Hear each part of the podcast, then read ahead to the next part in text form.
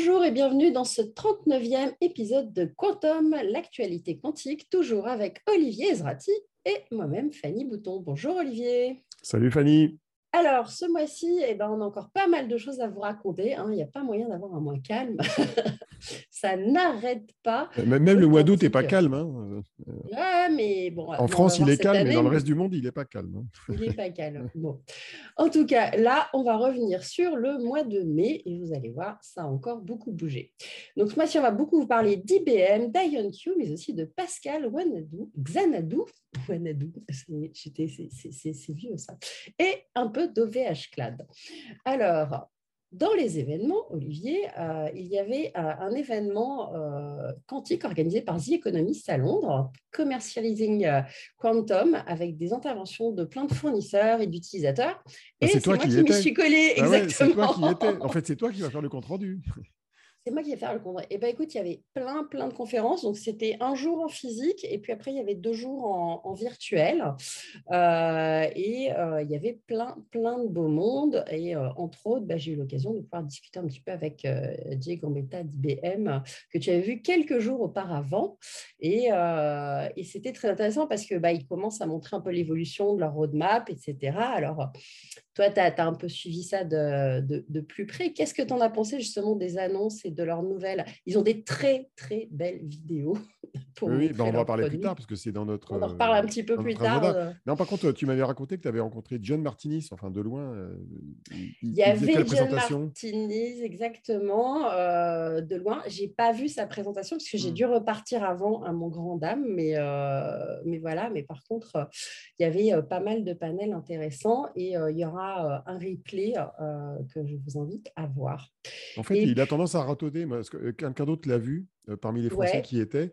Il m'a raconté qu'il faisait toujours la même présentation sur, en gros, la suprématie quantique de Google il y a 3 ans. Alors qu'en parallèle, il est en train de créer sa propre boîte pour concurrencer Google. Donc, c'est assez curieux comme position. Mais bon, on attend d'en savoir plus. On a tendance à savoir. Et puis, il y avait pas mal de Français qui étaient présents, qui s'étaient déplacés. Il y avait Elvira Chissénina, il y avait Christophe Jorzac, et puis on avait eu The Cantonation, et puis il y avait aussi Neila Brou, notre coordinateur du plan quantique, qui s'était déplacé.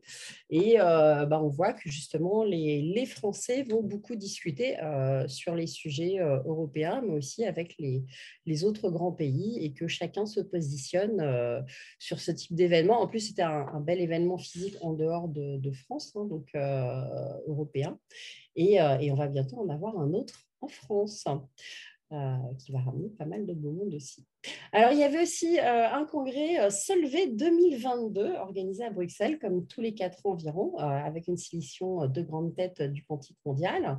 Alors, combien de Français et de femmes, Olivier? Alors, il n'y avait pas beaucoup de femmes, c'est clair. J'ai noté en tout cas parmi les plus connus Dorit Aronoff, on connaît, enfin, pour ceux qui connaissent le théorème d'Aronoff sur en gros la scalabilité du calcul quantique en fonction du taux d'erreur des qubits.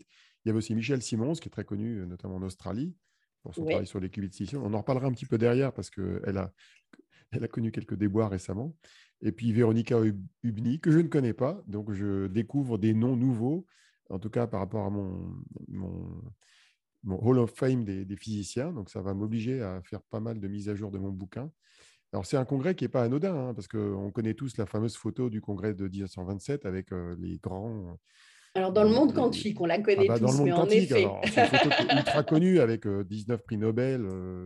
ou 17, je ne sais plus, en tout cas avec Einstein, Heisenberg et tout. Et là, finalement, c'est un remake de cette photo avec les grands de la physique quantique d'aujourd'hui. Il y avait quelques Français, effectivement, notamment Antoine Browess, ce qui est pas mal, parce que c'est même pas un quinquagénaire, je crois, qui a une médaille du CNRS, d'ailleurs. Médaille du CNRS, alors je ne sais plus si c'est une médaille d'argent ou d'or. Je crois que c'est une médaille d'or. Ouais.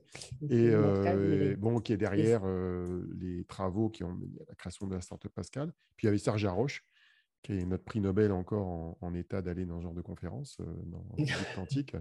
Donc, oui, c'était pas mal. Et donc, en effet, pas mal de nouveaux noms qui ne sont pas encore dans ton livre, qui vont t'obliger à des nouvelles découvertes à faire. Ouais, je crois que j'en connais de noms la moitié et j'en connais diront directement 3, ce qui est quand même pas mal, quoi. Disons qu'avec qui j'ai déjà interagi, donc c'est pas mal. Ouais. Est-ce que tu sais un petit peu quand même ce qui s'est dit à cette conférence? Non, pas du tout. Pas du tout. La photo est plus connue que ce qui s'y est dit. Il y a Peter Shore qui était aussi, John Preskill, des gens comme ça. Non, non, je n'ai pas vu de contenu particulier. Mais en fait, on ne sait pas si... Bon, donc, si dans notre entourage, Antoine, si tu nous écoutes, on est preneur d'avoir des infos de ce qui s'y est passé. Est-ce qu'il y a eu une controverse comme la fameuse controverse de 27 qui avait démarré entre Niels Bohr et Einstein sur la complétude de la physique quantique? On ne sait pas s'il y a eu une controverse équivalente pendant cette conférence qui était peut-être plus œcuménique et plus consensuelle. On verra. Bon. Avec les comptes rendus. Alors, une autre journée aussi informatique et technologie quantique pour les métiers de l'énergie, fin mai à Palaiseau, qui est organisée par EDF. Tu y étais et justement, qu'est-ce qui s'est raconté un petit peu? Est-ce qu'on voit des choses émerger sur les métiers de l'énergie autour de ça? Alors, c'était une journée assez intéressante qui mettait en musique des travaux qui sont déjà publics, hein, pour une part. Alors c'est organisé par Marc Porcheron, dont c'était le dernier événement a priori, qui est celui qui a lancé en fait l'initiative quantique chez EDF, et il était avec Joseph Michael qui le remplace et qui prend le relais et qui est très bien. Et cette journée était assez intéressante. J'ai pu assister qu'à la moitié parce que l'autre moitié j'étais en train pour aller à Nantes, mais la moitié à laquelle j'ai assisté était intéressante parce qu'elle mettait en valeur à la fois des doctorants qui sont nombreux, hein, j'ai vu qu'ils étaient presque une vingtaine au total, travaillant chez EDF ou en partenariat entre EDF et d'autres labos ou sociétés. La première intervenante était une jeune thésarde, Margarita Vechezerova, c'est pas évident à dire, hein, qui est très sympathique au demeurant, et qui présentait des algorithmes hybrides classiques quantiques pour traiter des problèmes d'optimisation. On en avait entendu parler parce que des papiers avaient été publiés auquel elle a contribué évidemment, concernant l'optimisation de la recharge de batteries de véhicules électriques.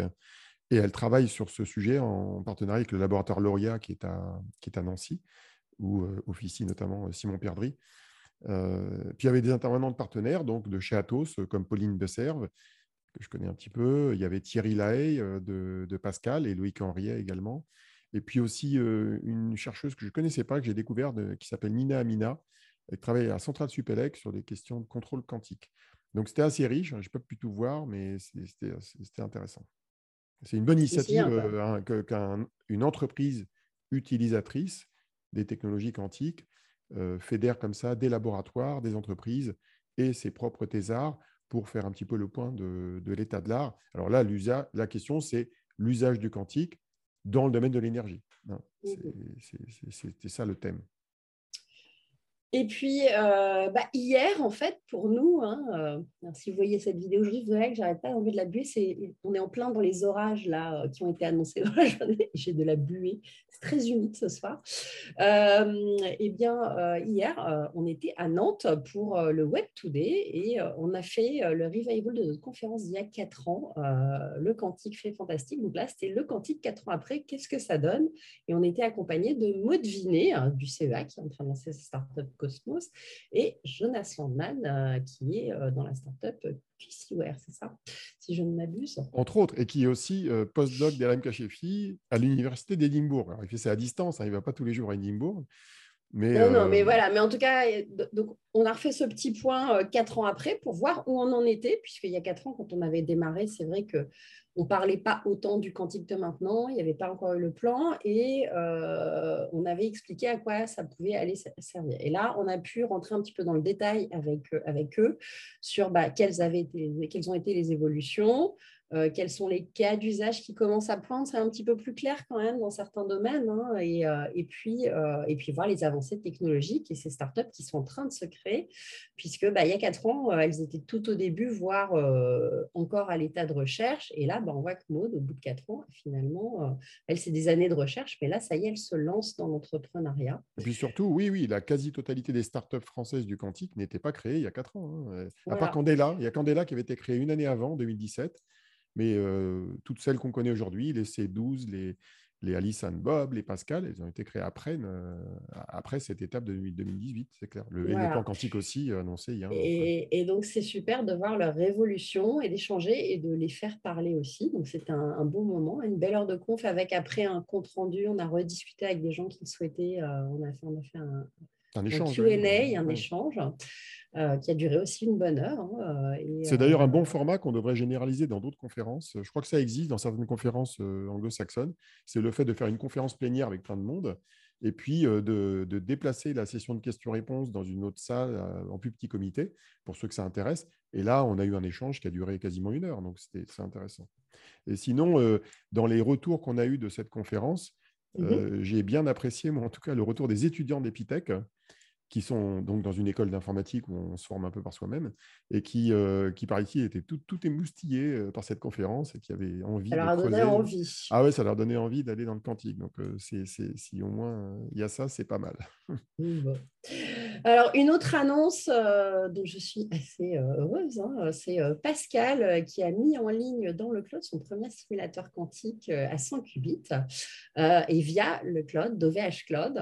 Donc, je suis contente parce que c'est à travers du start-up programme que j'anime depuis maintenant 2 ans. Et c'est vrai qu'on a accueilli pas mal de start-up du quantique dans ce programme. Et là, les crédits, les échanges techniques... leur ont donné des moyens et surtout, ils les ont exploités à fond. Et donc, il y a cette annonce, c'est une première mondiale, un ordinateur quantique à atomes froids dans le cloud. Et c'est du coup une collaboration franco-française. Donc, moi, j'ai envie de dire cocorico. Je sais qu'ils ont lancé aussi un partenariat avec le concurrent américain, mais ça n'arrivera que dans quelques mois. Donc, on commence chez nous. C'est super chouette. Le système, il est paramétrable par le SDK open source qu'ils ont créé eux-mêmes, qui s'appelle Pulsar. Et pour l'instant, alors c'est un POC, c'est une bêta privée qui est dédiée à 2 clients, Cassib en France et Cineca en Italie, Cineca. Donc, c'est pour faire des POC dans le monde de la finance. Et c'est intéressant parce que ça va peut-être nous donner des cas d'usage un peu plus concrets. Alors, on peut préciser quand même de quoi il s'agit parce que quand on parle de cloud, c'est un peu fumeux, c'est le cas de le dire. Non, mais disons linguistiquement parlant.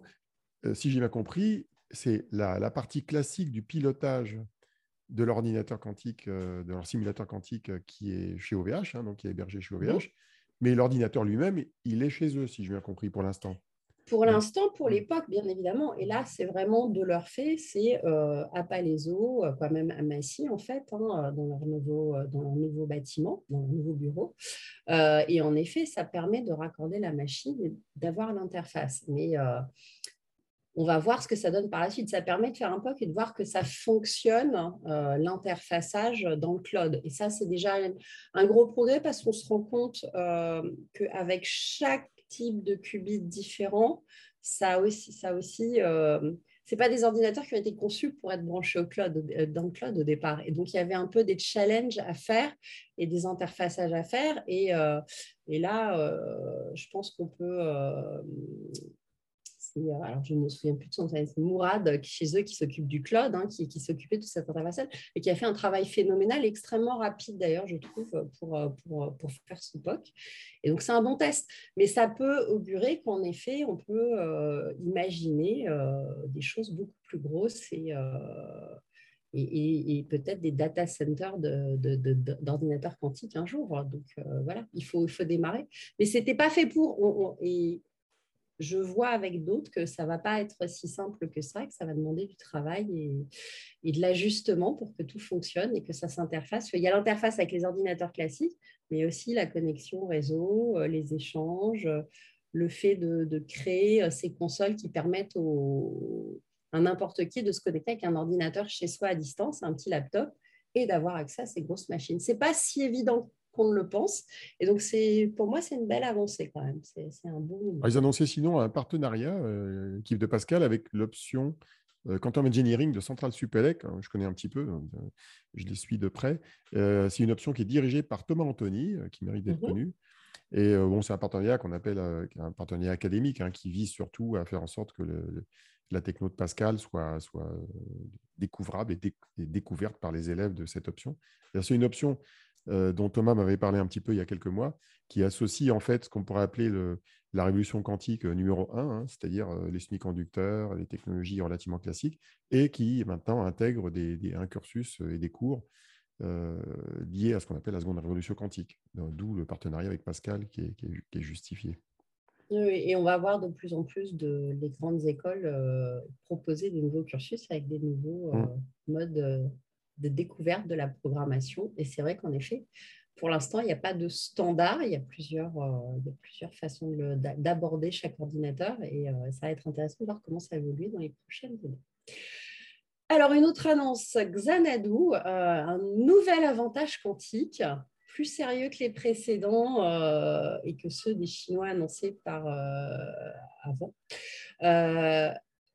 Tu peux nous donner un petit peu de détails, justement? Alors, c'est quoi cette avancée? Parce que l'avantage quantique, c'est est-ce qu'il est utile, celui-ci? C'est toujours la bonne question à se poser, effectivement. Alors, Xanadu a marqué les esprits cette semaine, il y a quelques jours.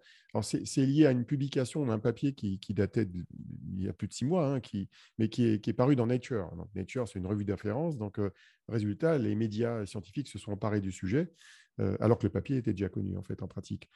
Alors, c'est intéressant pour plusieurs raisons. D'abord, parce que ça concerne les photons. Ensuite, parce que ça concerne une méthode de calcul un peu particulière avec les photons, qui s'appelle l'échantillonnage du Gaussian boson. Alors, les intimes, ils appellent ça le GBS, le Gaussian Boson Sampling. Alors, les Chinois avaient fait une expérience de ce type-là, d'abord en 2020, puis une autre mi-2021, qui était impressionnante, sauf que celle-ci, elle est paramétrable. À savoir qu'on va pouvoir paramétrer, en gros, la manière dont les photons rentrent dans ce système-là, pour faire du calcul. Et en plus, Xanadu a mis cette expérience dans le cloud, alors que les Chinois avaient juste publié un papier, mais il n'y avait rien dans le cloud. Donc, il y a quand même 2 avancées intéressantes. Alors, quand on regarde dans le détail, l'expérience de Xanadu est assez originale parce qu'elle est beaucoup moins lourde d'un point de vue expérimental et du point de vue du dispositif que ce qu'avaient fait les Chinois. Les Chinois, en gros, ils avaient un système à force brute, ils avaient un générateur de photons avec des lasers, ils avaient tout un dispositif très compliqué qui alimentait un interféromètre. Mais là, le dispositif est beaucoup plus simple parce que Xanadu, en fait ce qu'on appelle du multiplexage temporel pour mélanger ses photons. Et donc, en gros, ça génère un système qui est plus simple. Et donc, une circuiterie, des détecteurs, etc., qui sont beaucoup plus simples. En tout cas, il y a un dernier point qui m'a semblé intéressant, c'est que leur système, qui est plus ou moins l'équivalent de 216 qubits, alors qubits bruités quand même, mais c'est quand même pas mal, 216 qubits, il montre que... les Chinois ne sont pas forcément les rois du pétrole. C'est-à-dire qu'on a des Canadiens, certes bien financés, parce que Xanadu, c'est une start-up qui a levé plus de 100 millions de dollars de tête, hein. Ouais. Eh bien, ils arrivent à faire mieux que les Chinois, ce qui est encourageant, et en plus, ils mettent ça dans le cloud. Donc voilà, c'est juste une bonne leçon de l'histoire qui est encourageante par rapport à ce qu'on fait en France, avec Quandela, par exemple, qui vise pas forcément la même technique, hein, qui ne va pas utiliser le Gaussian Boson Sampling, qui va plutôt utiliser ce qu'on appelle la programmation... avec des variables discrètes, qui va s'appuyer sur ce qu'on appelle le MBQC, le Measurement Based Quantum Computing. Mais bon, ça montre qu'il n'y a pas de fatalité à ce que les Chinois et les Américains soient numéro 1. Oui, et c'est un sujet qui revient très régulièrement, hein, c'est qu'on se rend compte que dans le quantique, pour l'instant, l'argent ne fait pas tout. Il y a aussi la formation des gens, le recrutement, la qualité des composants, et qu'il y a encore des paliers techniques et des évolutions de recherche qui font que juste avoir de l'argent ne suffira pas à résoudre le problème. Et en effet, c'est là où on peut se dire qu'on a une possibilité d'aboutir, parce que justement, on a quand même un bon nombre de talents et de gens qui se forment. Donc voilà. Après, les annonces d'IBM aussi, hein. Je crois que tu avais des petites choses à nous raconter là-dessus. Hein. Oui, il y a plein de choses sur IBM. Alors, c'est curieux parce que j'ai rencontré il y a quelques semaines Jay Gambetta, donc le VP qui dirige toute l'activité quantique d'IBM, aussi bien scientifique que business d'ailleurs. Alors lui, il est purement scientifique. Hein. Et donc, la même semaine, il y avait tout un tas d'annonces de Jay Gambetta et je le rencontrais. Donc, j'avais quand même... et toi, tu le rencontrais quelques jours après. Je l'ai rencontré le lendemain. Quelques jours après. Et pas dans la même ville, oui. Voilà. Exactement. Et donc, on va essayer de décortiquer leurs annonces. Il y en a beaucoup. Pour faire simple... En 2020, ils avaient annoncé ce que j'appelle une stratégie de scaling, c'est-à-dire d'augmenter petit à petit la puissance des processeurs individuels. Et pour l'instant, je dirais, livrer leurs processeurs prévus en 2020 au rythme prévu, même si leur fidélité n'était pas forcément extraordinaire. Hein. On a eu l'occasion d'en parler sur le processeur de 127 qubits qui avait été lancé en novembre 2021. Et là, l'annonce du 10 mai, elle portait plutôt sur ce qu'on pourrait appeler une stratégie de scale-out, c'est-à-dire comment créer des processeurs avec des qubits encore plus fidèles et les assembler de différentes manières. Alors, d'abord, ils ont une génération de processeurs qui vont mettre côte à côte, qui vont fonctionner en parallèle pour exécuter en gros le même algorithme et qui permettront de paralléliser ce qu'on appelle les multiple shots dans le calcul. Et après, on fait la moyenne du calcul pour obtenir le résultat moyenné. Ça, c'est une première approche. Et puis après, ces mêmes puces, ils vont les connecter entre elles, d'abord via des liaisons métal supraconductrices. Donc, en gros, tu mets des qubits sur plusieurs puces et puis tu relis ces qubits par des connexions métalliques, mais qui sont en fait des connexions qui permettent de faire circuler des micro-ondes pour relier les processeurs entre eux. Et puis après, encore après, et pour aller jusqu'à plus de 4000 qubits en 2025, ils prévoient de relier leurs processeurs par des liaisons qui vont convertir ces micro-ondes de liaison entre les qubits en photons, donc avec des fréquences plus élevées. Et ça, c'est probablement l'aspect le plus challenging de ce plan-là. Alors, quand j'ai rencontré Jay Gambetta, qui est un gars qui est né en 1979, hein, il a 43 ans, il a fait sa thèse de doctorat en Australie en 2004, il a fait un postdoc dans l'équipe de Rob Schoepkopf à Yale, qui est un collègue de Michel Devoret qu'on avait reçu il y a longtemps dans nos entretiens des Codes Quantum. Et il a aussi croisé à cette époque-là Alexandre Blais, qui était aussi dans l'équipe de Yale et qui est en gros le scientifique québécois de référence dans les supraconducteurs et qui a créé une start-up qui s'appelle Norquantique, qui est concurrente d'Alison Bob, hein. Il y avait croisé aussi Andreas Wallraff de l'ETH Zurich, que d'ailleurs j'ai rencontré le même jour dans un événement européen. Enfin bref, tous ces gens-là, ils se connaissent, ils sont liés, quoi. Et alors, les infos que j'ai glanées sont les suivantes. Premier point, on a fait le point sur le fameux frigo géant GoldenEye qu'ils avaient annoncé en 2020. Et Gambetta m'a raconté que ce frigo marchait. Et il a été testé à 25 millikelvin. Il comprend probablement 24 têtes pulsées et 12 dilutions, c'est-à-dire de systèmes de refroidissement des qubits. Et il va compléter les frigos de Blue Force qui avaient été annoncés en novembre dernier. Donc, en fait, Blue Force va être utilisé pour les 127 qubits et 433 qubits. Et a priori, à partir de 1000 qubits et au-delà, ils vont utiliser cet énorme frigo de GoldenEye. Alors, l'autre point… Ça fait combien 25 000 Kelvin à peu près en degrés Celsius? Tu saurais me dire? Oui, je peux te dire. C'est 25 millikelvin, c'est… alors, je ne vais pas faire la soustraction, mais en gros, c'est moins 273 degrés Celsius, virgule quelque chose, enfin, ou moins 272. Parce que le zéro absolu, c'est moins 273, virgule, je ne sais plus combien. Et donc, 25 millikelvin, c'est très proche du zéro absolu, mais c'est la température. C'est un peu plus que la température à laquelle on fait tourner les qubits supraconducteurs. En général, les qubits supra, ils tournent plutôt à 10-15 millikelvin. Donc, c'est juste légèrement au-dessus. Mais c'est quand même une prouesse compte tenu de la taille du bousin. Alors, deuxième information, l'électronique de contrôle, qui est un sujet extrêmement important du contrôle des qubits, ils la font eux-mêmes. Hein, elle n'est pas achetée à QBlox, Zurich Instruments ou Quantum Machines, qui est une boîte israélienne qui est très visible, notamment en France, sur le sujet. La raison, c'est qu'ils ont tellement de qubits qu'ils ont besoin de scalabilité aussi sur l'électronique de contrôle, donc ils font tout eux-mêmes, quoi, pour l'instant. Et puis, troisième info qui me semblait assez intéressante, c'est la fidélité des qubits. Parce que jusqu'à présent, leurs qubits, notamment les 65 et 127 qubits qui sont en ligne dans le cloud, ils avaient une fidélité qui, entre nous, est pourrie, quoi. Enfin, genre… 3% d'erreur, 2% d'erreur en lecture, jusqu'à 8% d'erreur sur les portes à 2 qubits. Sauf que, entre-temps, ils ont un processeur un peu magique, 27 qubits, qui s'appelle Falcon R10, qui a des fidélités qu'on appelle 3/9, c'est-à-dire des fidélités à 99,9% sur les portes à 2 qubits. Et bon, le problème, c'est que ces 27 qubits qui obtiennent cette fidélité, ils ne sont pas dans le cloud, ils ne sont pas dans l'offre Q-Experience, et c'est que 27 qubits. Alors, j'ai posé la question à M. Gambetta et il m'a dit que oui, en fait, cette technologie-là, qui permet d'obtenir cette fidélité qui est extrêmement bonne, il va la déployer sur des processeurs à plus de 100 qubits d'ici 2 ans. grâce à des techniques qui permettent d'améliorer la fidélité et de limiter ce qu'on appelle le cross-talk, c'est-à-dire le fait que les qubits se polluent les uns les autres. Et il fait ça grâce à quoi? Packaging, connectique et amélioration sur les matériaux utilisés. Notamment, il utilise une technologie qui a été inventée par un chercheur d'IBM Zurich qui s'appelle Andreas Führer, qui consiste à mettre sous vide le processeur et pour mieux l'isoler de son environnement.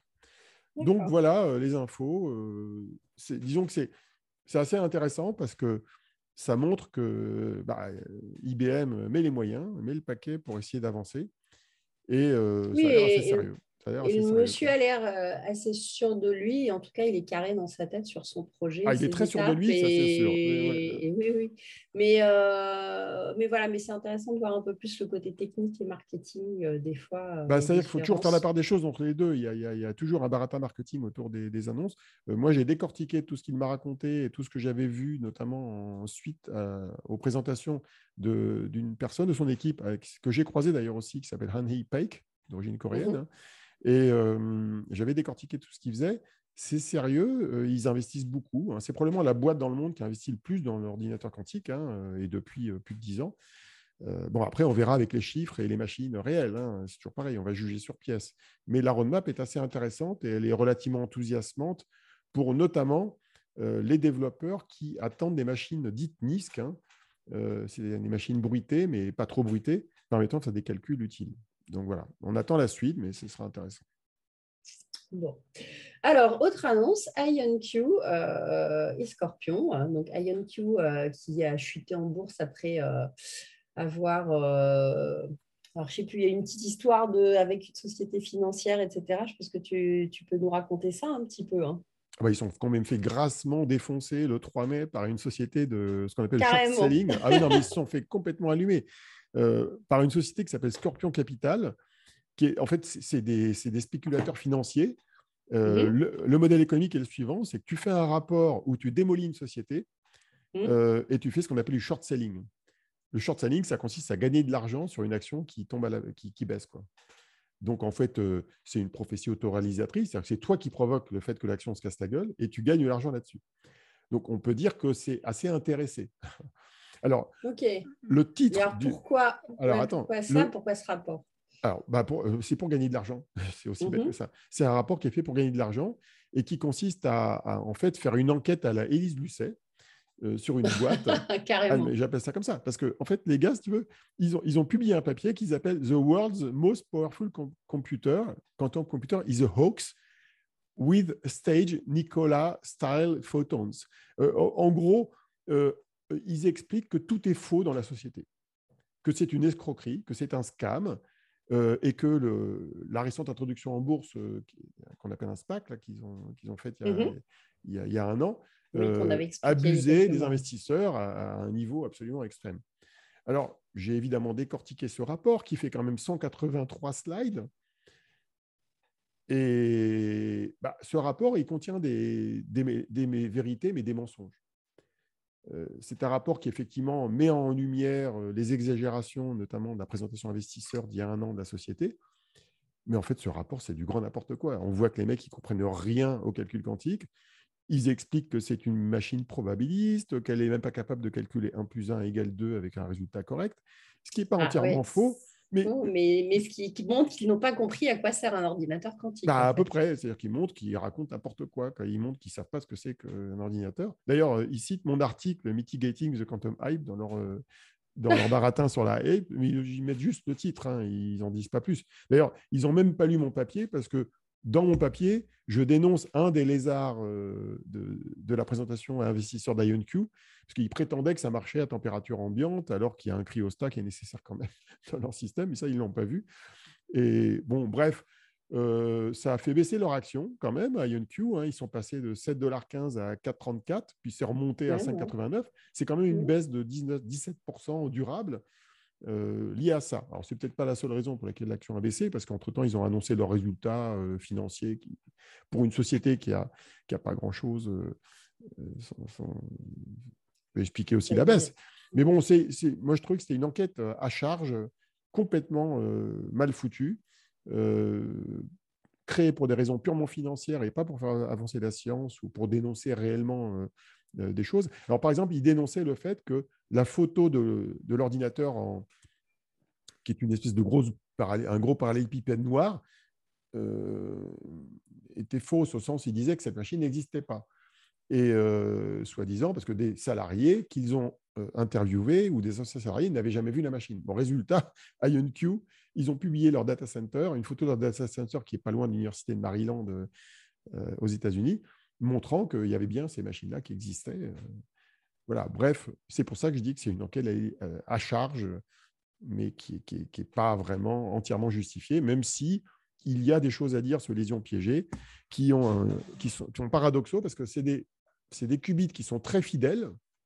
Ils ont des fidélités qui sont bien meilleures que ceux d'IBM, par exemple, mais par contre, on n'arrive pas à scaler, c'est-à-dire qu'on n'arrive pas à augmenter leur nombre facilement. OK. Bon, bah, à suivre, hein. On va voir si ça remonte et s'ils s'en sortent ou si ça continue à se casser la figure. Alors, création d'une nouvelle start-up sur des qubits de silicium en Australie. Donc, elle s'appelle Dirac. Et, oui, c'est un joli nom avec un Q à la fin, évidemment. Voilà. Donc, c'est une start-up qui a une histoire intéressante parce qu'elle nous relie à des gens qu'on connaît, notamment aux équipes de Grenoble et Maud Vinet et Tristan Meunier. Il faut savoir que cette start-up a été créée par Andrew Durac. Et ce Andrew Durac, il collabore, il a coécrit des papiers avec Maud Vinet et Tristan Meunier récemment sur l'état de l'art des qubits de silicium. Et en fait, Andrew Durac, il collaborait jusqu'à présent avec Michelle Simmons, qui est la star australienne des qubits de silicium. En fait, on peut considérer que c'est presque un spin-off d'une start-up et d'une université, la fameuse UNSW de Sydney. Et en fait, une partie de ces équipes-là qui travaillaient et collaboraient avec Michel Simmons ont considéré qu'il valait mieux créer leur propre projet à côté. Et d'ailleurs, Andrea Morello, qui collaborait aussi avec Michel Simmons, fait partie des conseils scientifiques de cette nouvelle start-up. Alors, ce qui n'empêche pas que cette start-up promet monts et merveilles, puisqu'elle annonce d'emblée qu'elle va générer des processeurs de plusieurs milliards de qubits. Donc, tant qu'à faire, on passe de millions à milliards. Même si leur roadmap consiste à passer d'abord par 9 qubits, puis 256 qubits. Leur site web n'est pas très bavard sur la technique qu'ils vont employer. Bon, c'est des qubits de silicium. Mais en tout cas, c'est une start-up qui va probablement faire la course avec celle de Maud Vinet, c'est clair. Donc voilà, on attend de voir les livraisons maintenant des uns et des autres et de voir sur quelle techno ils s'appuient en détail. Et surtout, moi, ce qui m'intéressera d'évaluer sur cette start-up, comparativement d'ailleurs à celle de Maud Vinet, c'est de voir l'approche systémique qui est adoptée. C'est-à-dire voir, non pas simplement comment ils vont améliorer les qubits, mais qu'est-ce qu'ils vont mettre autour, comment ils vont les piloter, quelle électronique de contrôle ils vont utiliser, parce que c'est tout ça qui fera que la machine marchera ou pas. Bon. Alors, pour terminer, un papier de Theodoros Kapourniotis, Harold Olivier et Elham Kashefi, sorti là, en juin 2022, 3 pages, et ça s'appelle « A Framework for Verifiable Blind Quantum Computation ». Et donc, Olivier, tu nous racontes. D'abord, il y a 2 personnes que tu connais dans l'histoire. Il y a Harold Olivier et Elham. Harold Olivier, qui est directeur des programmes quantiques de INRIA, mais qui continue à faire des recherches en collaboration avec Elham au LIPSIS. Et faut pas... En fait, Harold, il est connu pour son rôle de coordination à l'INRIA, mais il a un long passé de chercheur dans plein de domaines et il a beaucoup travaillé sur l'ingénierie logicielle du calcul quantique avec Elham Kashefi. Et ce papier, il est intéressant parce qu'il fait avancer l'état de l'art dans ce qu'on appelle la vérifiabilité des protocoles de blind quantum computing, dont Elham est une des créatrices, qui servent à vérifier qu'un ordinateur quantique client qui communique avec un autre ordinateur quantique pour lui déléguer des tâches, et bien vérifier qu'il se parle bien et que c'est confidentiel et que le résultat qui arrive dans l'autre sens vient bien à qui on l'a confié. Alors, c'est issu de ces travaux qui ont été réalisés au LIPSIS et le papier met mathématiquement en lumière le lien qui existe entre la notion de vérification et celle de la détection et de la correction d'erreurs. Donc, ça fait avancer l'état de l'art dans le domaine. Et ça fait partie de tout un champ qui est relativement peu connu et rendu public, je dirais, dans la vulgarisation sur la science du calcul quantique, qui est l'ingénierie logicielle. L'ingénierie logicielle du calcul quantique, ce n'est pas que des compilateurs ou des interpréteurs, c'est aussi des outils sur la vérification du code, la certification du code, et toutes ces choses-là mériteront d'être creusées, y compris par moi-même qui ne les connais pas très bien. Et on va devoir s'y attaquer parce que ça fait partie d'un champ scientifique qui est en plein développement. Bon. Eh bien voilà, on a fait le tour. Juste alors, petit message, on a un événement à venir qui s'appelle France.com, organisé avec Startup Inside, et dont OVH Club est des membres cofondateurs, mais on a plein d'autres partenaires, hein, et entre autres le CEA, le GNC, et tout un tas de startups, et aussi l'agence Innovation Défense qui a rejoint cet événement. Donc c'est le 14 juin dans la Tour Eiffel, de 14h à 19h, et on va avoir beaucoup de tables rondes sur les talents de demain, comment les faire venir dans le quantum. On va faire un point sur le hardware quantique avec toutes les startups justement. Il va y avoir une table ronde sur les technologies habilitantes. Donc voilà, donc le programme il est sur www.francequantum.fr. Et si vous êtes intéressé et que vous nous écoutez, écoutez, j'offre 5 places à ceux qui nous enverront en premier un message et qui nous écoutent et qui souhaitent venir. Donc, écoutez, je vous propose de les poster parce que le plus facile, c'est sur LinkedIn de m'envoyer un message privé. Et est-ce que ceux qui ne pourront pas venir pourront voir la conférence en vidéo, en live ou en différé ? On peut s'inscrire sur le site et avoir un ticket gratuit pour avoir accès aux replays 15 jours plus tard. Donc, vous pourrez voir les replays 15 jours plus tard gratuitement. Mais en tout cas, si vous souhaitez participer à la Tour Eiffel, c'est un petit peu cher parce qu'il n'y a que 150 places et que ça coûtait très cher de préserver la Tour Eiffel et d'organiser ça. Mais voilà. J'offre 5 places. Donc, bon, alors on est presque à la fin de la saison. Alors, je sais que ton mois de juin est très, très rempli et que tu es complètement sous l'eau en ce moment, justement, entre autres, avec l'organisation de ça, mais avec ton activité Chaud VH. Le FIC, Vivatech, voilà, il y a plein de choses. Et Olivier, tu vas devoir attendre début juillet parce que je vais prendre une semaine de vacances pour me remettre de toutes mes émotions. Début juillet, on va quand même clôturer cette saison qui a été bien remplie. On se retrouve au début de l'été, au tout début de l'été, avant que tout le monde se file en vacances. Carapate, voilà, pour vous faire un dernier bilan, d'entre autres France Quantum, mais aussi, il va y avoir plein d'actualités, vous allez voir, ça va être un beau mois encore. C'est pas fini. Très bien. Merci Olivier et à très vite à tous. Portez-vous bien.